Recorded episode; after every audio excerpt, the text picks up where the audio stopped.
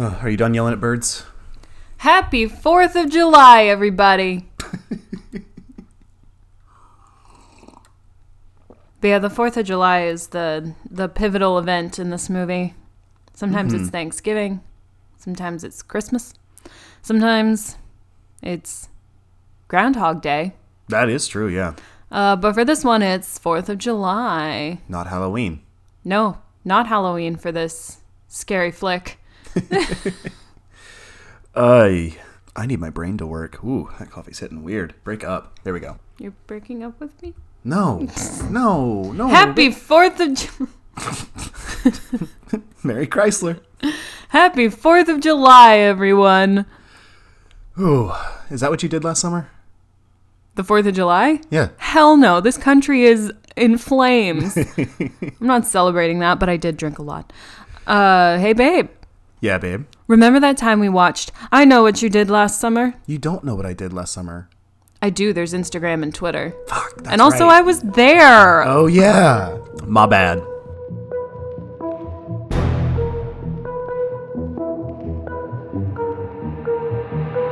Hey, babe. yeah, babe.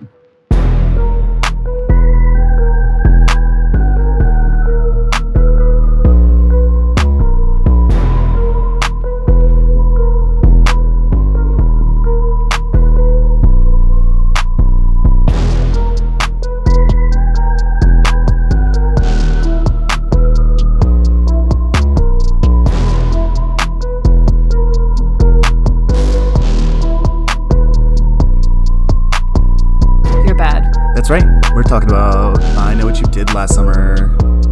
The 1997 American slasher film. Cha, alongside Scream, kind of remade the slasher genre. Yeah, definitely helped in revamping it. So that's what we're talking about today, babes. I'm Nicole, I am Topher. and we're the Horror Babes. And if you're new here, hello, welcome. Hi. So we're gonna follow the usual format today. Topher's gonna take us through who made this thing. We're gonna shout out the cast and crew, etc. And then I'm gonna take us through a uh, semi-short plot rundown, and then we'll do a further analysis of the film itself. Oof. So That's gonna be a rough one.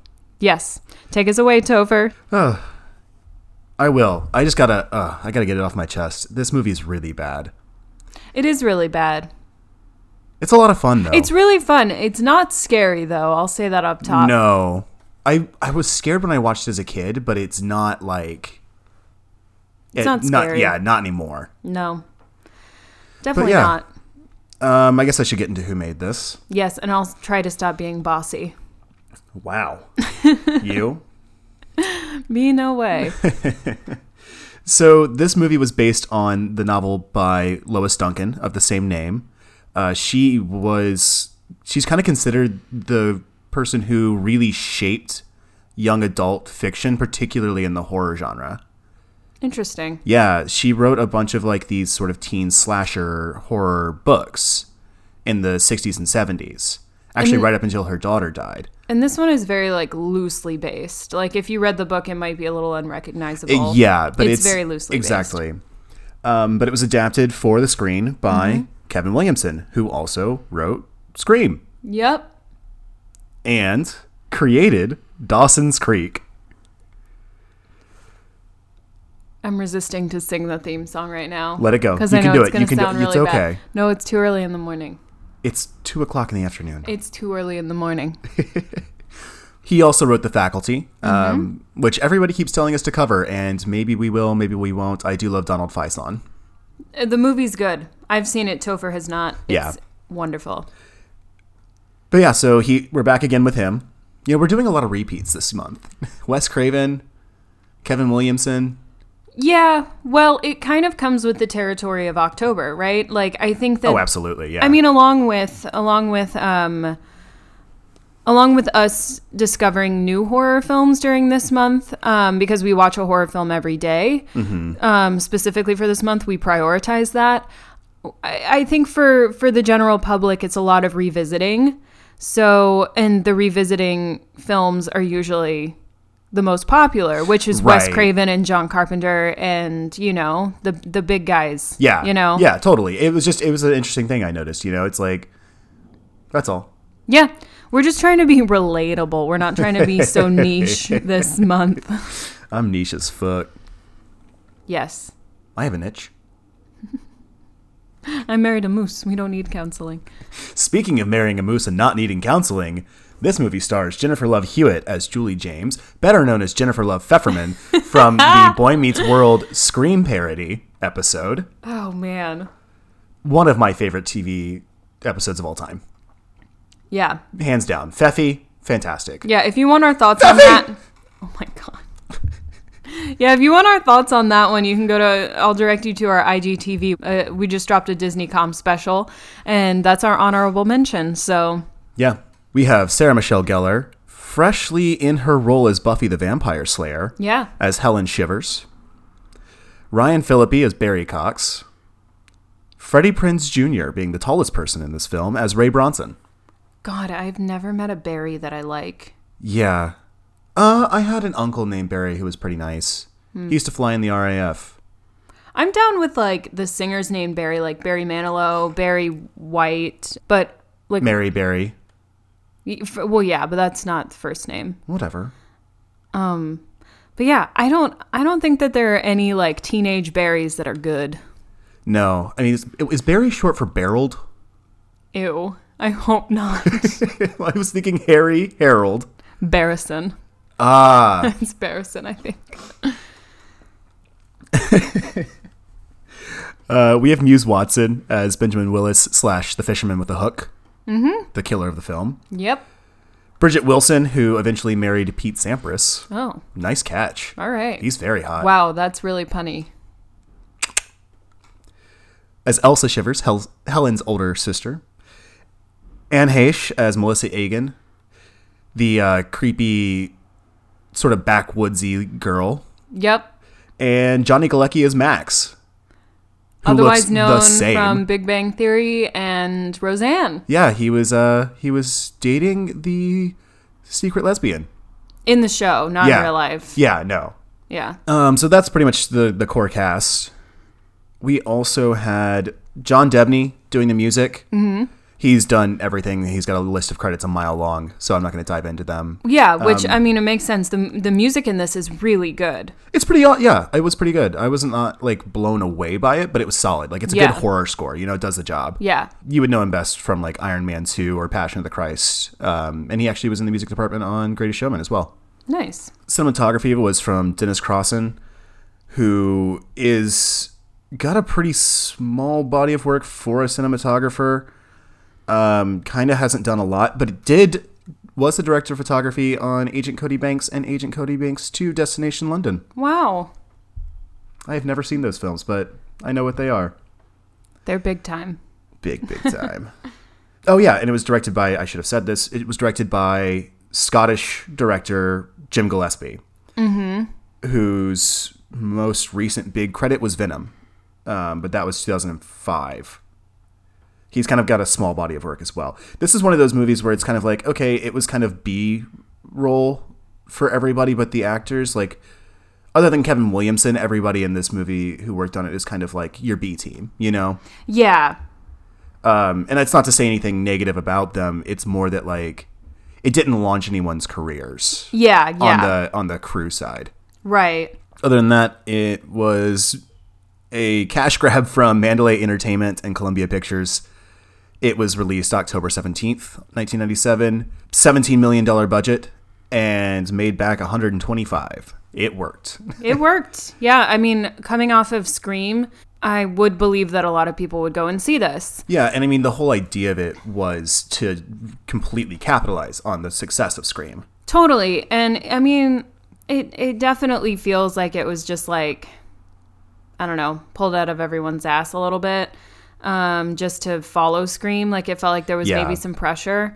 Um, because it's n- definitely not as good as Scream, but the argument that I will make really quick is that like it it this movie and Scream um pretty much primarily inspired the scary movies, all of that whole franchise. Yeah, especially the first one. The first plot, the first one's plot is this plot. Exactly. And it gave us a lot of like silly TV shows. It basically gave us a nationwide uh, inside joke. Everyone Right. was saying, even kids that I knew when I was God, I I don't even know how old I was when this movie came out. I think I was like six, or seven. yeah. Um, yeah, I guess I was six. Um, I even had like you know kids in like my second grade class being like, "I know what you did last summer." So like I even yeah. knew I even knew what this was before I was even old enough to watch anything like this. Yeah, I mean, it was definitely one of those. I've mentioned um, James on this podcast before, Teebs. He uh, would always tell us spooky stories around Halloween, and this is definitely one of the ones that he told us. Yeah. Like, I think I mentioned him on the uh, the Blair Witch Project episode Mm-hmm. because he would take. He was you know older, about twenty years older than we were. Yeah. So he would. He was obviously going to see these films as he loved horror, and then he would bring the stories back to us because he knew Basically retell. Exactly, yeah. And he That's knew that we couldn't go see them. So it was kind of like this weird gift, you know, of like this from this older guy who's in his late 20s, early 30s, and he's just trying to like be the cool counselor for the kids or whatever. Yeah. And it was a bonding thing where he like gave us this gift of being able to know the stories that our, like our older siblings were watching or our older cousins were watching or whatever, Yeah. but we couldn't because you know we're eight years old. Exactly. And so it was really cool of him to do that, and I uh, appreciate it. Shout out to you, Teebs. Sweet. Does that conclude our who made this thing? It sure does. Great. Yeah. All right, then I'll dive right into plot. All right, so we are in Southport, North Carolina on the 4th of July in 1996. Just imagine it. Bullshit. We were in PC. We were on the PCH. I know. I was, again, I mean, I guess they hadn't really gotten good at like the the the taxes yet. You know, like you can Right. disguise they've they now know how to like disguise Atlanta Yes. and but like we haven't gotten there yet. it was just um, funny because I was the first thing I said last night was like, "Oh, are they gonna try and tell us this is Ohio too?" Right, just like a Nightmare on Elm Street. Like that they are literally on the Santa Monica bridge thing. Yeah, and this is literally the one in California. Hilarious. Well, suspend your disbelief because this whole thing might be a dream anyway. We don't know. we might be in a simulation. Who can say? Exactly. So we've got some teenagers Julie James, Ray Bronson, Helen Shivers, and Barry Cox. They drive to the beach, basically. And this is right after Helen, who is played by um, Sarah Michelle Gellar, has Buffy. just. Buffy, yes. Topher would like for us to refer to Sarah Michelle Gellar as Buffy and Jennifer Love Hewitt as Feffy. Yes. Just so that everyone is following along. I feel like it would be a disservice to not let you in. Um, it would be very confusing. So, okay, so Buffy has just won the Croaker Queen, Miss Croaker. which, like, it's supposed to be a fishing pun, but I do also think that pun is intended. Yes. Oh, Like, absolutely. And it's bad. It's not Um, good. But anyway, so after this happens, they're on the high of like their friend like winning the pageant. So It's their last summer before college. Yeah, they all, you know, kind of kind of know what they're doing um beyond this. So they all go to the beach and this beach they're the only ones on there which I find really hard to believe because it's the 4th of July after a huge pageant that probably this small town kind of like revolves around. Yeah. Why are they the only ones on this beach? I mean, I get it. It's their film and we're revolving around them and we have to suspend our disbelief as viewers sometimes, but I was like, mm, no.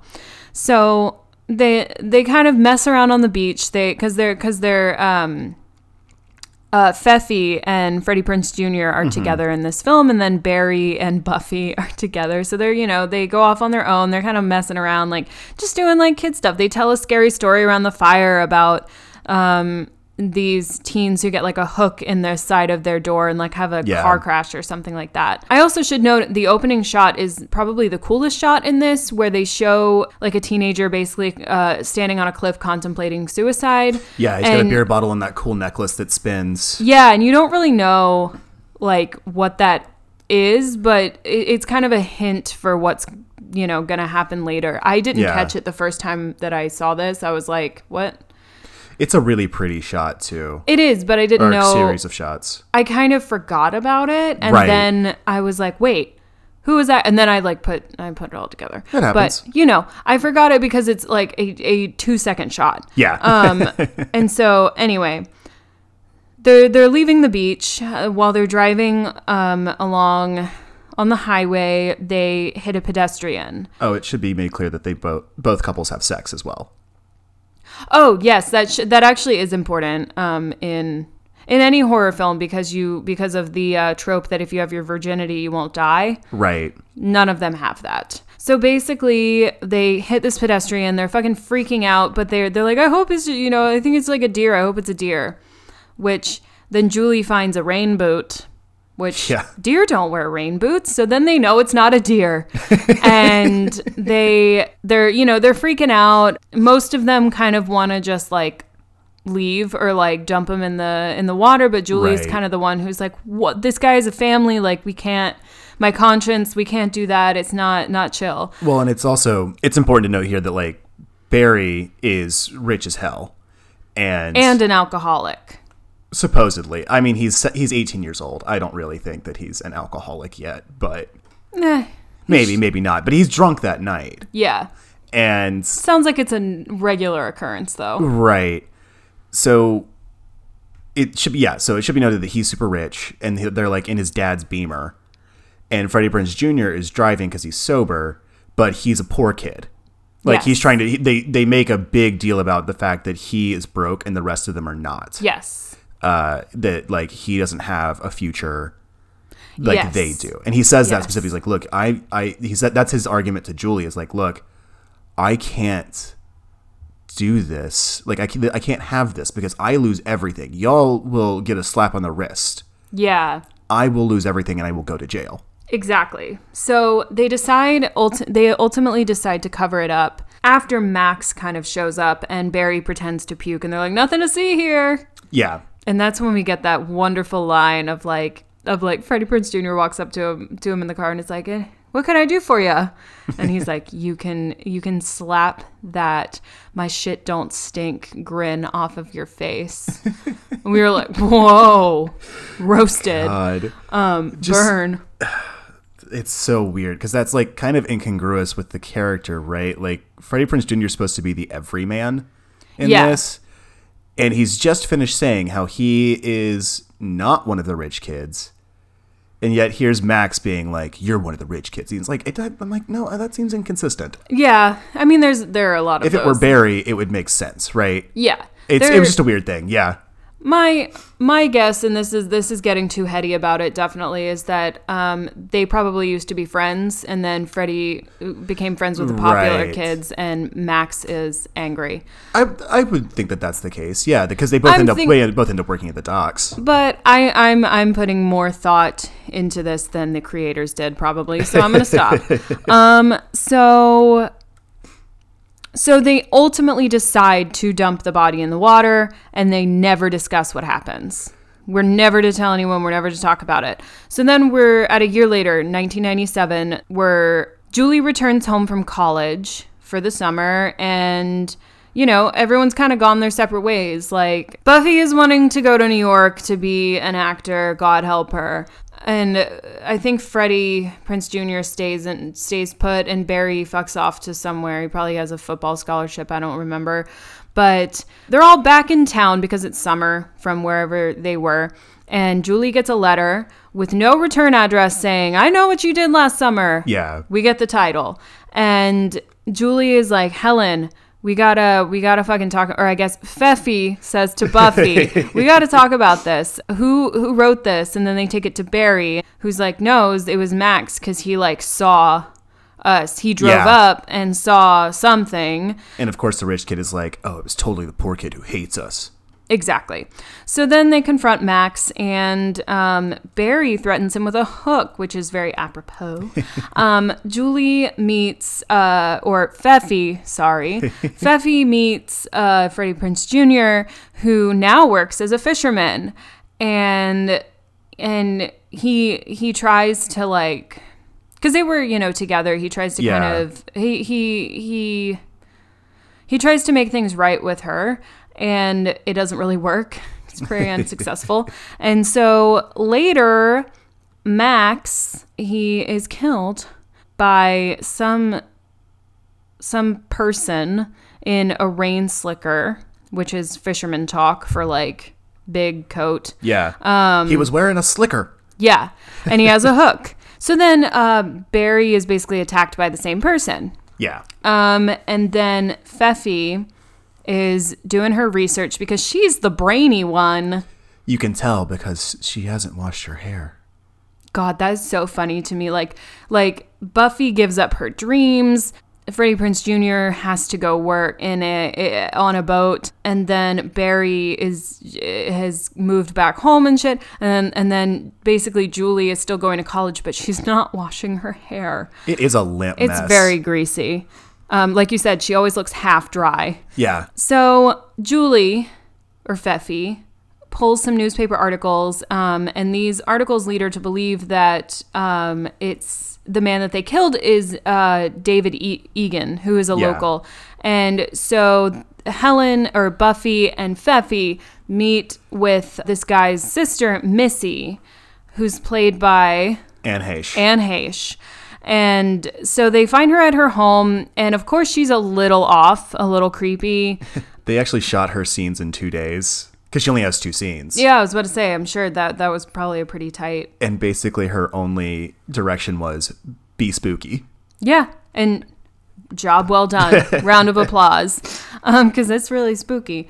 Uh, so Missy is is explaining that everyone is devastated by David's death, and that a friend of David's, Billy Blue, had visited her to pay his respects, and then cut to that night.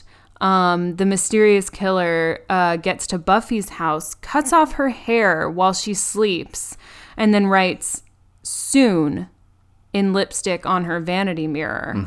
And this is the night before um, the Croaker thing, The pageant, the and pageant the parade, and everything. It's the Fourth of July. Yeah. It's- we're on the third of July now. Yeah, um, it's it's the night before it's supposed to happen, and she has to go and like be on the float. She has kind of no choice because we all know with pageants, like I mean, I I went I lived in Oklahoma for four years. I'm really accustomed to pageant uh, culture now.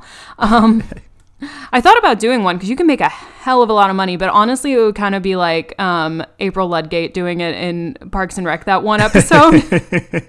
so I ended up not doing it. So basically, the reigning queen has to pass off the crown, like it's tradition. It's the passing of the torch. Yeah. Yeah, so um, she has to be there, but all of her hair's cut off. But then we get like a cute little long bob moment. Like she gets I to like a it a hair, lot. She gets to a hairdresser somehow. It honestly looks more kept. So the following morning, Julie finds Max's corpse. Basically, wearing Barry's jacket that Barry cannot find um, in the trunk of her car, and it's it's probably the only shocking moment, just because there are like crabs and Yeah, he's in ice and crabs, and stuff is like coming out of his mouth, like all of this stuff. it's a dope shot. I like this one a lot. Yeah, yeah. This one's like I said, like one of the only, probably the only like shocking moments in this. Um, and then I always laugh at the the moment where where the only time we see Julie's mother, and she comes in, asks her like if she's on drugs or something. Yeah. And I'm like, maybe she is. Have you seen those bangs? Fix those bangs, girl. What? oh, Feffy, get your hair right. get your hair right. But no, she stopped washing it. That's her characteristic. Um, so that was over that chosen by fact. I someone. can't get over that That fact. was chosen by someone. So anyway, Julie finds Mac's corpse, um, and with it, and it's really freaky. And then she calls the others. And by the time they get there, in true horror fashion, the body's gone, Yeah, including all no the crabs trace. and ice. yeah. I was like, wow, Did that fast. this guy is a pro. he was. He's practiced this. Um, He has practiced it, his little Houdini act. and so Feffy, Buffy, and Barry go and find Ray, which is not hard. We know where he works. Um, they they confront him about what's happened. They're like, "You work on the boat, bro." So um, Ray's like, "No, I got a letter too," and and everyone's like, "Wait, so I got a dead body in my trunk. I got my hair cut off. I got like all these things, and you Hit got by a car." Hit by a, I got hit by a car, and you got a fucking letter. It seems a little disproportionate. Sir. Yeah. So Feffy decides to go back to meet Missy, which we get her even scarier because she's like butchering some fucking turkeys or something. Oh yeah. Um, and so she has a knife and she's like, What are you doing here? She's covered in blood. Covered in blood. It's great. So Barry and Buffy have have this plan while Julie goes to meet with Missy because they have to go to the parade.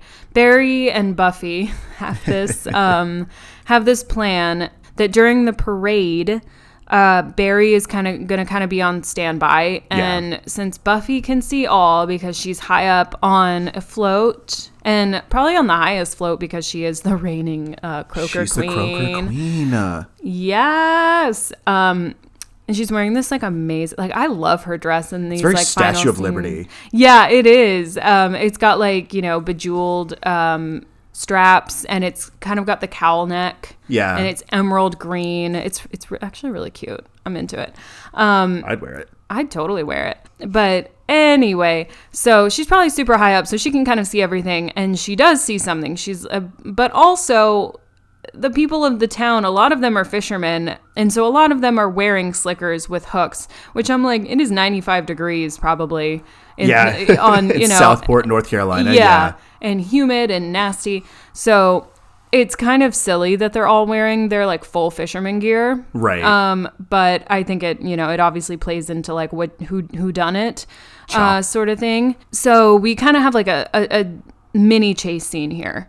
Where Barry uh, tackles this guy, and then it ends up just being this very, very old man. yeah, and he's super scared. He's like, he's what very the fuck? scared. Yeah, I mean, I would be too. Like, what the hell? Best actor Um, in the film. for sure. And so, uh, meanwhile, Missy says to Feffy that uh, David had had committed suicide um, out of the guilt for the death out of oh my god out of guilt for the death of his girlfriend Susie in a car accident. And this is when Missy shows Feffy the suicide note.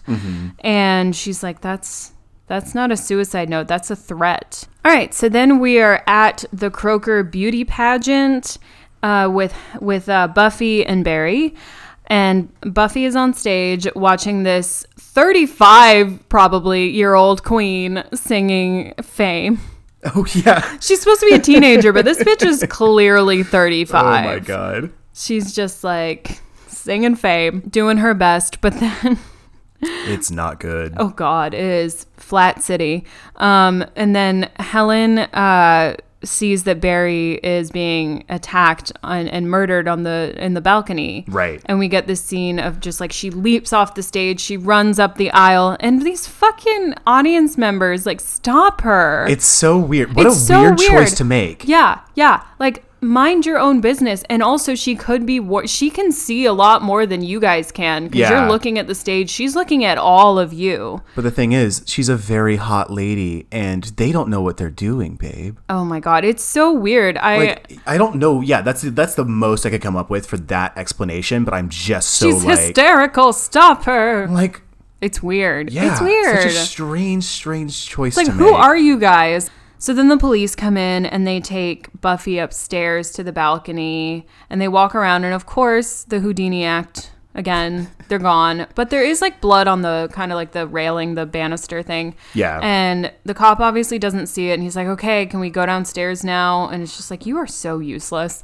And so then a police officer um, takes Buffy home and but then uh, the killer no pun well actually all the puns intended lures him into an alley and kills him Which is so funny because the one thing that makes him want to cut through the alley is a simple one single barricade. it's so stupid. It's just a sawhorse. also like you're a cop i've literally seen so many of you just turn on your fucking sirens just so you can get through a light to and then you turn it off Yeah.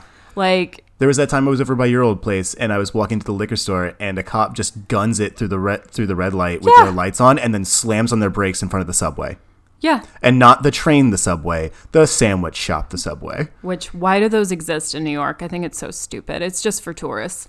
Anyway, um so Buffy flees to the store. We actually get like a really good I actually really like this chase This is a good chase sequence. Um and I think that Sarah Michelle Gellar is very good. She's a great scream queen. Oh, she's amazing. Going I, she's my favorite part of this movie. Yeah, going back to our theme, this is the reason why we chose this film is because she is an awesome scream queen. And so is uh, uh Feffy. Yeah, yeah, we kind of have two here. Um, but Buffy gets the really cool chase scene. Yes. So she runs to the store that she was, you know, supposed to work. Her sister is kind of a bitch, by the way. Yeah, her sister sucks. Or she's like, "Oh, your hair, you're pathetic. You're so pathetic. You have to come like work in this store with me." And uh, I don't know. It's like, bitch, you work here. Yeah, it's so stupid.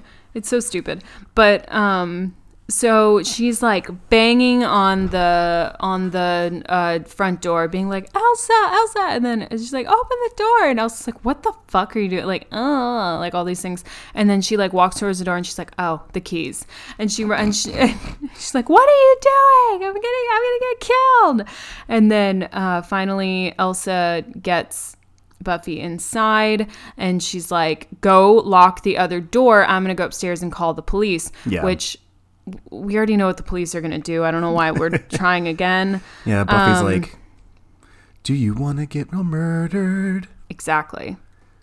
Do you want a hook in your face? I know that you really do because all you do is bitch around the space. That was good. That was some good improv. I liked it. It's like literally the only thing I'm good at. Oh, goodness. So the killer, of course, has entered the store. That's why we hiding don't. under this plastic sheet and pretending Yeah. to be a mannequin. yes. Um, and then ultimately murders Elsa. Did you know originally they didn't? Uh, uh, Gillespie didn't want blood in the movie. Yeah, I, I heard So that it was. weird. I heard that it wa they wanted uh, everything to be like implied gore. Yeah, which uh, you're making a slasher, dude. Just Yeah, it doesn't do the mix. gore. It's Yeah. already going to be rated R. Yeah, You know. Yeah. So it was so weird. That was such a weird choice to me because he wanted he didn't want to do any uh, on screen or in camera blood. yeah, And thank God for Eric Fague, who was like, "No, dude, you've got to. You, this is not like she's getting her throat slashed. yeah, Blood's coming out. That's a jugular. yep, It's yeah, it's real. A lot of pressure built up behind that. So it's gonna go squirt. yeah. That's just one of those things you can't really do a slasher without it. Um, yeah, it, it just so, just, a weird choice. I, it seems like sort of like like he thought he was movie. doing. Yeah, well, and it's like he thinks he's doing higher art by not doing gore. I'm like, bro, read the room. You're you're doing like basically a scream knockoff, even though it's the same. It's literally a scream knockoff. Um, So, so anyway, um, Buffy is uh, chased to the third floor of Mm-hmm. this building and jumps out a window and falls to a. Respect for the yeet. Yeah, she's just like, bye, gotta go. You gotta do what you gotta do when you're being chased, when your Mm-hmm. life is ex- at stake. That's why she runs so fast in those heels. I'm telling you, it's adrenaline. Well, she eventually kicks him off too. Which, yeah, it's a lot of glass, though. It wasn't exactly smart. No. Um, but anyway, so she escapes and uh, is in like a long alleyway. She's running towards the street, um, but the killer eventually stops her and slashes her to death. Um, m- but nobody can hear her screams because of the parade. Oh no. Oh no. And so our intellect, Julie, aka Feffy, The brains of the operation. the brains of the entire movie. Um, You know she's smart because her hair is bad. exactly. She does she's too busy reading. She can't wash it. Oh, one one of the dumbest '90s tropes. So anyway, stupid. Um, she discovers an article that mentions Susie's father, Ben Willis, and then very quickly realizes that Ben was the man that they ran over. And this is moments after he killed David to avenge his daughter. I don't like. It's so strange to me that she's like the the leaps of logic that she takes. In like two seconds. Yeah. It's just like, huh, huh, huh, I gotta go. I um, figured it all out. Oh my god, I'm a detective. light bulb, light bulb, light bulb. And so Feffy runs to the docks to tell Ray, but Ray's like, nah, bitch, you crazy. And Julie sees that Ray's boat is called Billy Blue. and she's like, oh my God, you're in cahoots. Such cahoots.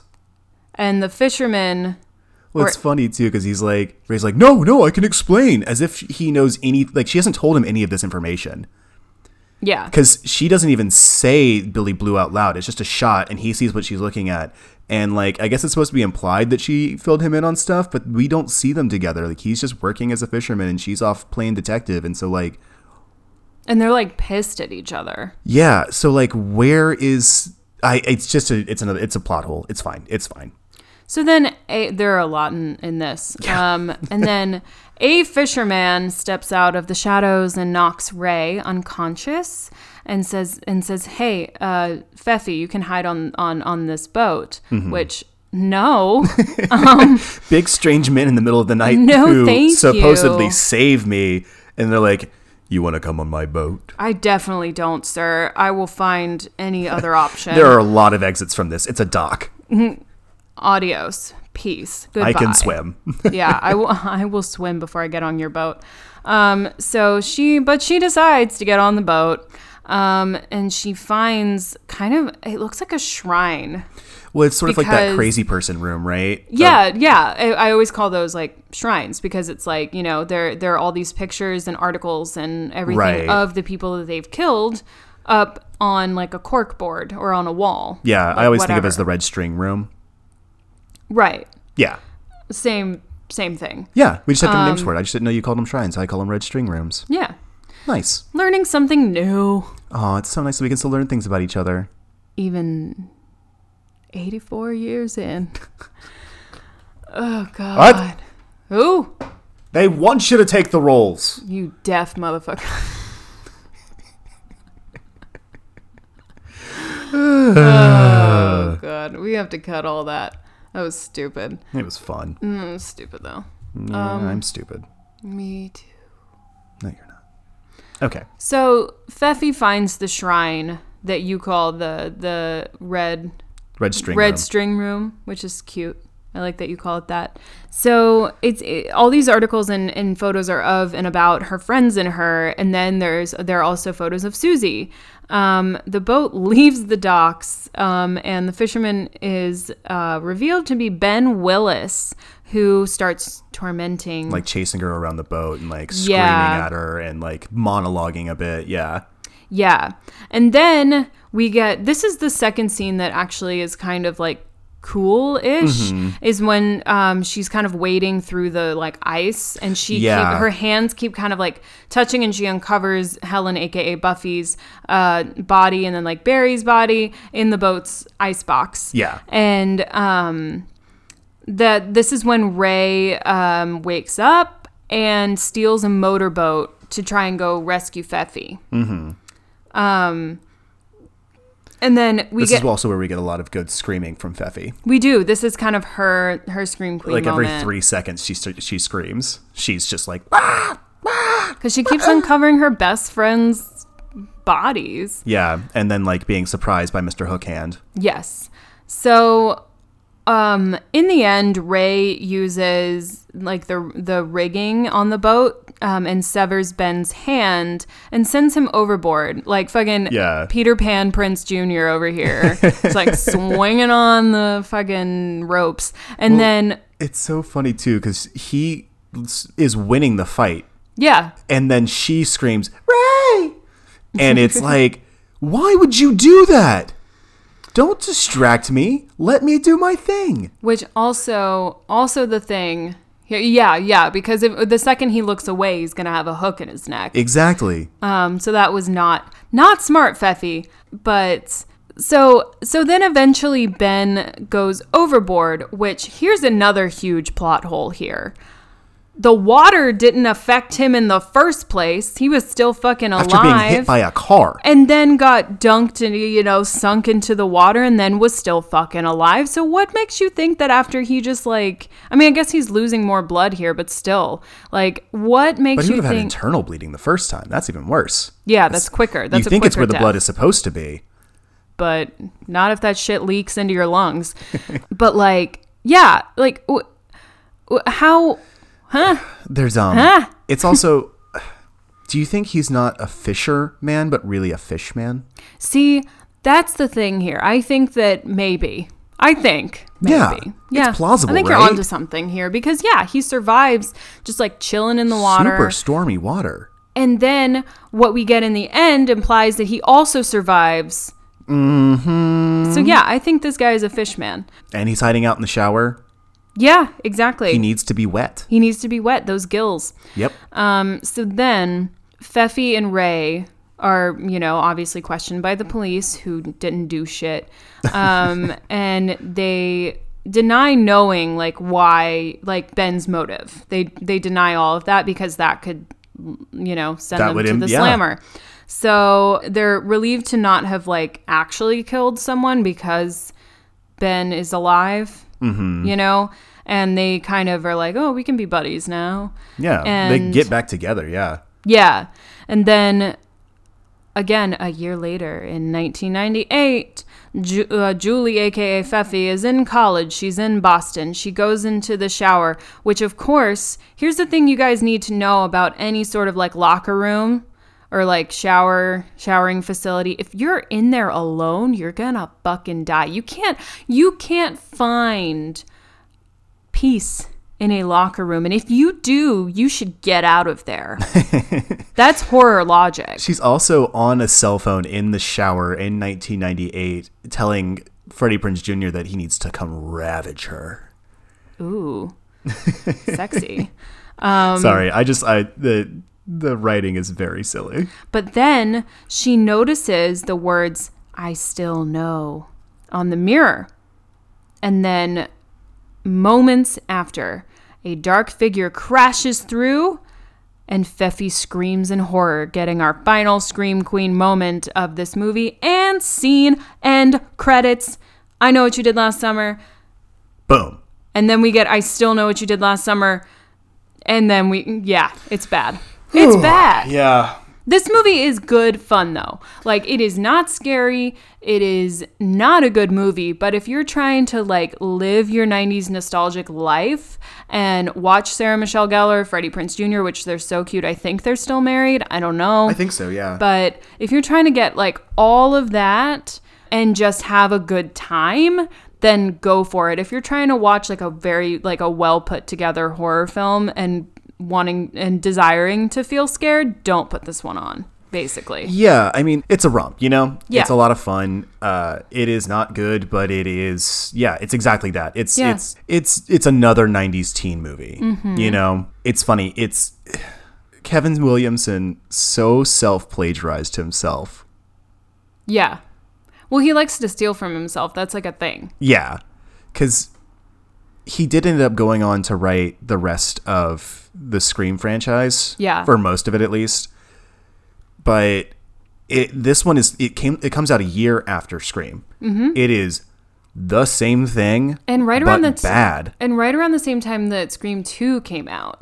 Yeah, Scream Two was the next year. So he the, the what I mean with the self plagiarizing, the specific thing I'm talking about is the constant misdirect of who the killer is. He's Yeah. just reusing that from Scream.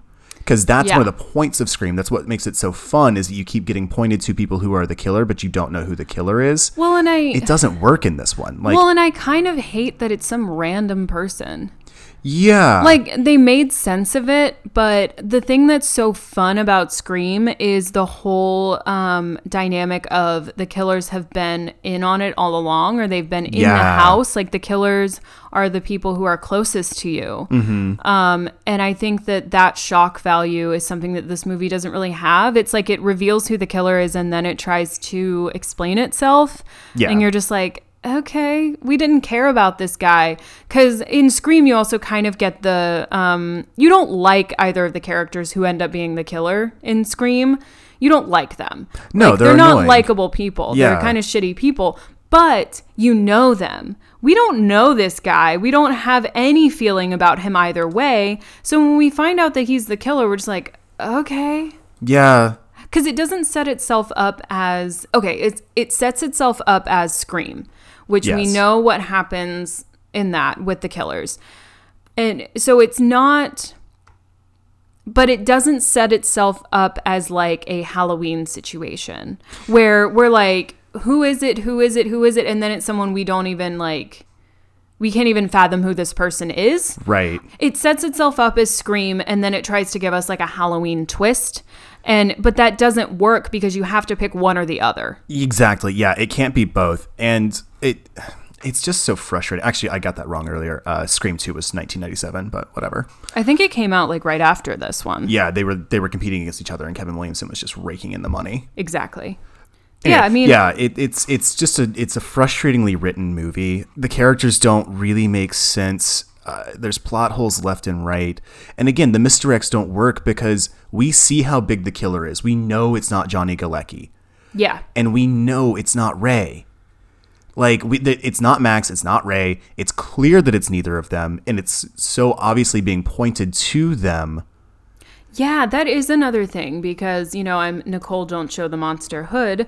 Um, like, th- this movie would have benefited from us maybe only seeing the hook, Exactly, yeah, and not seeing the seeing the, size stature. of the guy. Yeah, Yeah.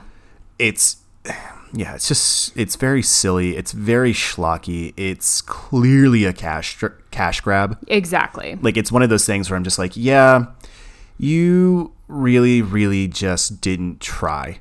And they Yeah. shot for ten weeks, and this is the best they could do. Yeah, I mean like the shots aren't especially inspired aside from like the opening. Like in in the opening you think like, "Oh my god, this movie's going to be so dope." This movie Yeah, it's really pretty to start off with. because it's like it's reminiscent of um like the craft like the craft opens in a very similar way and you know and everyone loves the craft i don't know a single person who doesn't so i don't know it kind of sets you up for like oh let's fucking go and then it kind of unravels very slowly but it unravels in like a weird plot holy way yeah, I it just I find this movie very frustrating when I start poking into it. Like when I just watch this movie, I love it. Yeah. When I start digging into it, I hate it. It makes me so angry because it's just like, God damn it, you could have tried. I know you were doing a cash grab, Yeah. but you had ten weeks of principal photography. That's a long shoot. It's a Yeah. really long shoot. Yeah So like, I don't know why you couldn't have done anything better. Like, it's just not good. Yeah, because I mean, like I said, we either have to, um, for it to be shocking who the killer is, we have to know them personally, and you have to have that kind of creepy thing of like they've been inside my brain and emotions and all of this this whole time, and then there's like the psychological. You know, fuckery of that. Or it has to just be some outside guy. You can't play with people by uh, doing a whodunit and then it just be some random guy. Yeah, and it's it's frustrating to me that It's a The- letdown. Yeah, well, and it's it's the the uh, uh, uh, fuck, what's the word for um, inciting action? Sorry, it's frustrating to me that the inciting action of the movie, like the thing that they did last summer, which is hit this old dude and dump his body in the water. Didn't even kill him. Well, and it's it's it was just random. That's what Yeah. we're talking about, right? Yeah. Like that's it, it's so frustrating because it's like the, he did something wrong. They didn't do anything wrong Yeah. by hitting him. Yeah. It was an accident. And the only re- like the biggest reason that they don't call the cops about it and like report the accident is because Barry spills rum all over the car. Yeah, because they think they're going to go in for, you know, drunk driving and then And and then then manslaughter, yeah. manslaughter. And yeah, that's something to be worried about, but uh, y- you could have also just left him by the side of the road. Like you didn't have to do shit. Yeah. And it's just it's it's really really annoying. And I, I don't know, like he should he deserved to die, right? Yeah. He committed murder. Yeah. And the only reason they hit him is because he's crossing the street after committing a murder, crossing the highway after committing a murder. And so I'm just I'm so confused about why they're being punished. Yeah. Even the dumping his body in the water, like so we didn't mention earlier, but he we see him survive in the water because he gra- he wakes up and grabs Julie's crown, not Julie's crown. He grabs Buffy's crown. yeah. And so, and then that's when uh, uh, Barry dives in to go grab it. And so that's kind of like it's there's just a lot of things that are really weird in this movie. There's just a lot of decisions that don't make any sense to me, Yeah. and I that's my least favorite type of writing. It's like try just try to make sense. It's also Dude, it's, it's not just- hard. It's just in general a very lazy plot development. Yeah, that's what I'm trying to say. Um, yeah. Yeah, and I also I also want to put out there in the universe that this movie would not be made today because everyone knows what everyone did yesterday, a week ago, a summer ago because Five we all years have ago. we all have Instagram and Twitter and the like, you know, we have Yeah. we have all of these things. And so yeah, everyone knows everyone knows that I went to the beach this summer once and everyone knows where I got my swimsuit. You know what I mean? Like Yeah, absolutely. everyone knows 100%, yeah. everything about everyone. So if someone wrote, I know what you did last summer, I'd be like, okay. Great. So do I. So does everyone else. You Yep. follow me on Instagram. Sweet. Tight. So it's just kind of funny that, because I talk about technology in horror films and how we kind of have to pivot sometimes, you know, just like uh, if, if we're setting things in the present day, we have to pivot quite a bit. Mm-hmm. And, um, especially with uh, 5G and like all the like not having service is slowly becoming not a um n- not a uh, device you know Right, yeah. because we have really great service these days and it's only getting better with Mm-hmm. the more you know cell phone towers that are going up everywhere every day and also just the um, technology of like find my iphone and like all of All these sorts things of tracking. Yeah. so, I mean, we can obviously, like I've said in previous episodes, um, we can we can always find a way. Like we're all creative humans, and we can find a way to pivot around that, and also use it. Um, we can use it to our advantage and make it even creepier. Um, but anyway, just all of that said, there's no way this movie could have even been remotely made. No, not even close, Present no. day. Yeah. Um, other things that really bothered me about this. it feels like they were very, very timid about the way they shot it. Yeah. By that I mean, oh, sorry, ankle's hurting.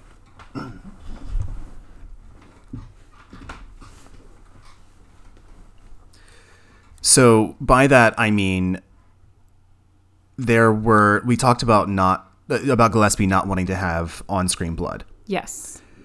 Ridiculous, Completely. and it feels cowardly. It does, because like you said, you're already going to get the R rating. You're not. It, you're not trying to get more people to be able to watch it. Yeah. There's also he didn't want Max to die for some reason. He wanted to keep him in the plot longer maybe, but they needed a death earlier in the sequence to, to like establish a baseline of scariness. Yes. But like Max survives to the end in the original cut. Yeah. and like why? So why is he there? Like literally he's just there to be killed. So it, that I find very strange. There's a better version of this ending. The original one was that the, uh, Julie just gets an email Yeah. which is like okay that's dumb but i hate that they have supposedly been crashing through the shower. Like it's scarier to just have it written i still know on the shower door. I agree. The choices made in this are just kind of like meh. yeah i think that's exactly right. It's everything about this film just gets so bogged down in and i, I can't figure out what it is. It, it's is it laziness? Is it It's almost like it's almost like I, I feel like that last scene is just a little bit of a misfire because I think honestly they were trying to take from um, a Nightmare on Elm Street that final scene where Yes. Freddy comes through the window and 100%. grabs um, Nancy's mother.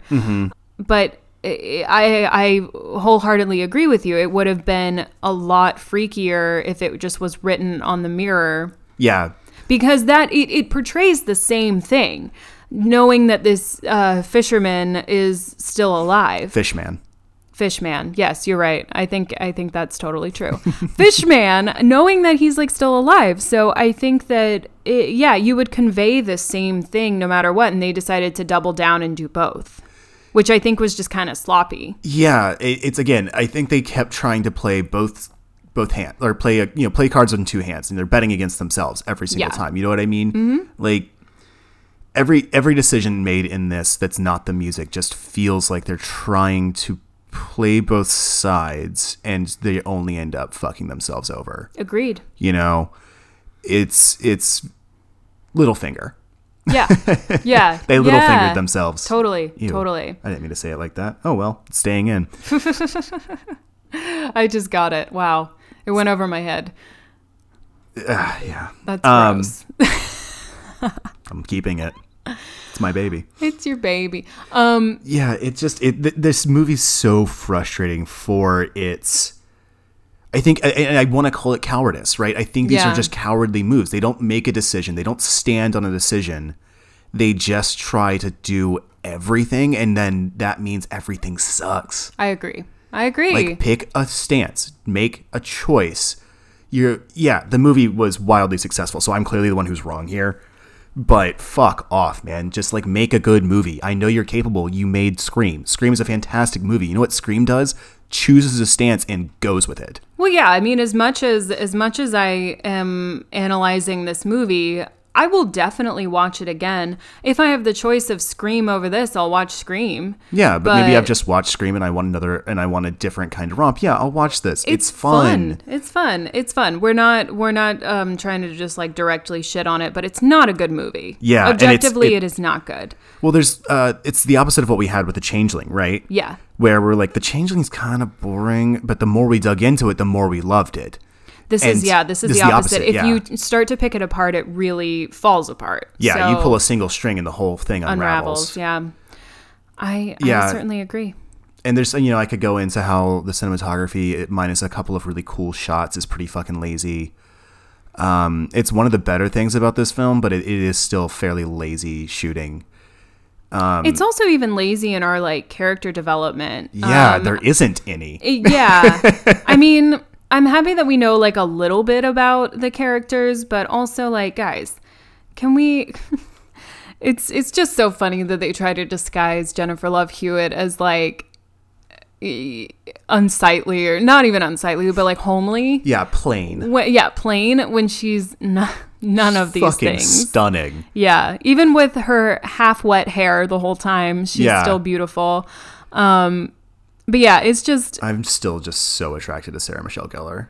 I've had a crush on her since the 90s, and it will never go away. She is. I so think you and I think you and a lot of people feel Yeah. that way, and I think that I don't know. I do actually kind of like her character in this because yeah, it's a little like it's a little predictable, yeah, of course, yeah, it's flat, but but in the it's flatter than Julie's hair. Yeah, it's flatter than Julie's hair for sure. But like I don't know. I don't I don't hate how they I don't completely hate how they wrote her. No, It- I think she's pretty like she's pretty independent. She's Yeah. pissed, she's sad, but she's kind of given up on things. But I, she still tries. She's still active. She still has a certain amount of agency. Like the plan is hers, involving Yeah. the float and the the uh, state. Uh, involving the, the plan involving the float and then the, The pageant. pageant. is hers. Yeah. She actively tries to do things. She's trying to go save Barry, not the other way round. So, I- Yeah. yeah, she has agency. The women have agency in this film for sure. yeah, my only disappointment really is the um is the trying to cover up that Jennifer Love Hewitt is a bombshell. like yeah, exactly. Yeah. just by giving her like some sort of greasy hair. I'm like, what? That's why I love um, that movie. Uh, She's all that. That you know, it, ba- it basically just makes fun of that. They're like they take um, uh, Rachael Leigh Cook's um, glasses off, and then she's fucking hot. well, that was playing it straight. It's not another teen movie where they they send it up. Oh, that's right. Oh my god, I yeah, get my. she's all that. Sent, uh, played it straight. That's also Freddie Prinze Jr. It is, yeah. He's the one. He's the asshole in that. Mm-hmm. Um, no, you're. Oh my god, you're so right. Because not another teen movie actually weirdly holds up. I haven't seen. That's it in a hard for comedy. I watched it a couple years ago, and I was shocked that it was still funny and not Oh nearly yeah, that's as right. Because we in in she's all that we get yeah the straight play of her walking down the stairs to but in, Sixpence None the Richer. But then in not another teen movie, the stairs collapse. yeah. That's right. I, for, I I get those confused sometimes because she's all that feels like a sub parody sort of like Yeah. It's definitely commenting on it, but it's not. But then uh, um, not another teen movie takes it to the next level and is in your face parody. And also, Chris Evans is amazing in it. Yeah, I need to see it again. I'll watch it. It's a lot of fun. I'll watch it once October's over because I'm, Yeah. I'm I'm I'm pretty stacked with things to watch. Um, and you're pretty stacked. Thank you. I Um, also I the the choice of Ryan Phillippe and Freddie Prinze Jr. I get it, but ugh, Yeah, Ryan Phillippe's not a good actor. it, they're neither of them are amazing. Like it's it's pretty flat. To me, Freddie Prinze can do no wrong. Really, I I love him and I have a lot of sympathy for him. Um, his dad was Freddie Prinze, who was like this major big deal actor comedian in the seventies, but when Prinze, like a year after Freddie was born, like he was a year old or something like that, his dad killed himself. Oh shit. It was a big deal. Uh, so they like, his mom just like was like, nope, nope, nope, we are leaving. And so he decided to get into acting in his teens, and his grandfather told him he needed to fix what his father had fucked up. oh damn. Yeah. So he had all of this pressure. He is, you know, not the best actor in the world, but I like him and I feel a certain amount of pity for him, you know? That's total. That's totally He's talked fair. about it a little bit that it like so he said it really fucked him up for That's years. that's totally fair. And again, like I said, I, I hope they're still married. I don't follow They are, them on yeah. Instagram. I just looked it up. Oh, great. Um, I I love that those two are together. Yeah. You Ever know? since uh they got married right around the time that Scooby Doo came out, which they're also both in. That's so. I mean, it's so cute. I love that. I Yeah. love that for them. then I mean all of these actors acted in a bunch of stuff together because Oh, obviously. Ryan They Phillippe were- and uh, Sarah Michelle Gellar were in Cruel Intentions a couple years later. They're literally called the '90s Brat Pack. yeah, Like you can probably add like Selma Blair in there. I don't know if I would add anyone else, honestly. Sarah Michelle Gellar ruled the late '90s, yeah, along with Selma Blair, Jennifer Love Hewitt, and then Freddie Prinze Jr. for sure. yeah. Rachael Leigh Cook, I would put in there. Yeah. Matthew Fox, maybe. Yeah, it just can't get too big. You know, you gotta. We would have to I mean, literally. the Brat Pack was like the '80s Brat Pack was like seven or eight. Well, yeah, but we can't. We uh, we would have to literally break it down and see like who was in the most. The That'd most movies and the most like popular ones too, because you can't. I want to do that. Yeah, you can't. You can't really count. You know, like as much as we love B movies, we can't really Yeah. count that. It has to be like mega blockbuster like hits, like Scream and this one. Fair know? enough. Fair enough. I was just thinking, like, going back to the the male actors in this film Yeah, and comparing it to Scream again. Matthew Lillard and Skeet Ulrich are so much more compelling. agreed. Again, I think it comes down to like the cowardice of this film that no one really serves a performance. Well, yeah, and we were um, we talked about this I think a couple episodes ago. It might have been a month ago by now. That like no wonder actors are so completely insane because the choices that they end up making on on set can be it, it goes through so many filters, and yet they're the ones that get all of the shit Yeah. for the product. Like it could be the director, it could be the editing, it could it could be so many things because it could be that like one actor it was their worst take, but it was the only acceptable take of actor Yes. B. Yes. You know? So like it, like it, it just it kind of sucks. Like I said, like no wonder so many actors are crazy and wondering if they're any good. Yeah, I totally understand that, but I think for this they intentionally went with pretty flat actors. Well, yeah, yeah. I mean, Sarah Michelle Gellar is the only one who really serves a performance. Ryan Phillippe tries, but he just doesn't have the chops. I think the writing also isn't there for um, Jennifer Love Hewitt. Yeah, and for Freddie Prinze Jr., they're both just, but they're it's just everything is flat, and that's Yeah. that's what I'm saying is like, Eh, from the writing to the directing to the shots to the acting, like everything about this movie is flat, Agreed. as flat as Feffy's hair.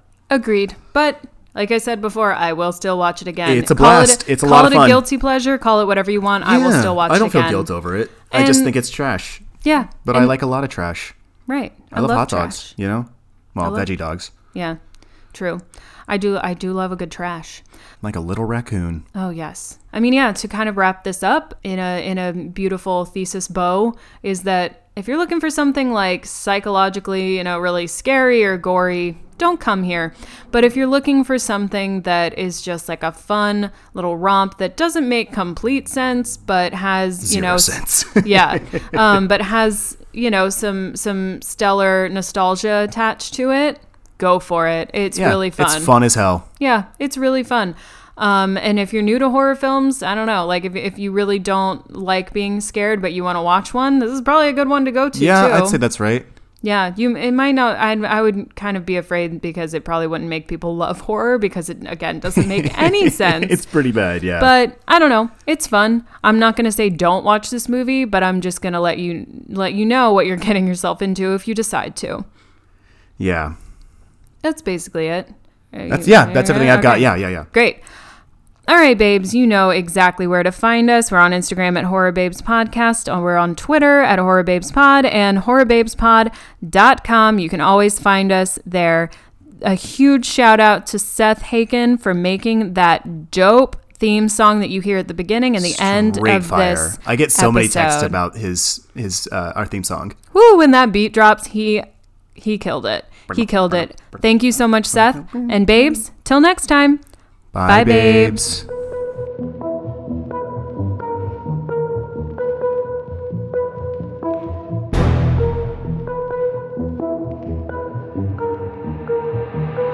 Hey babe. Yeah, babe.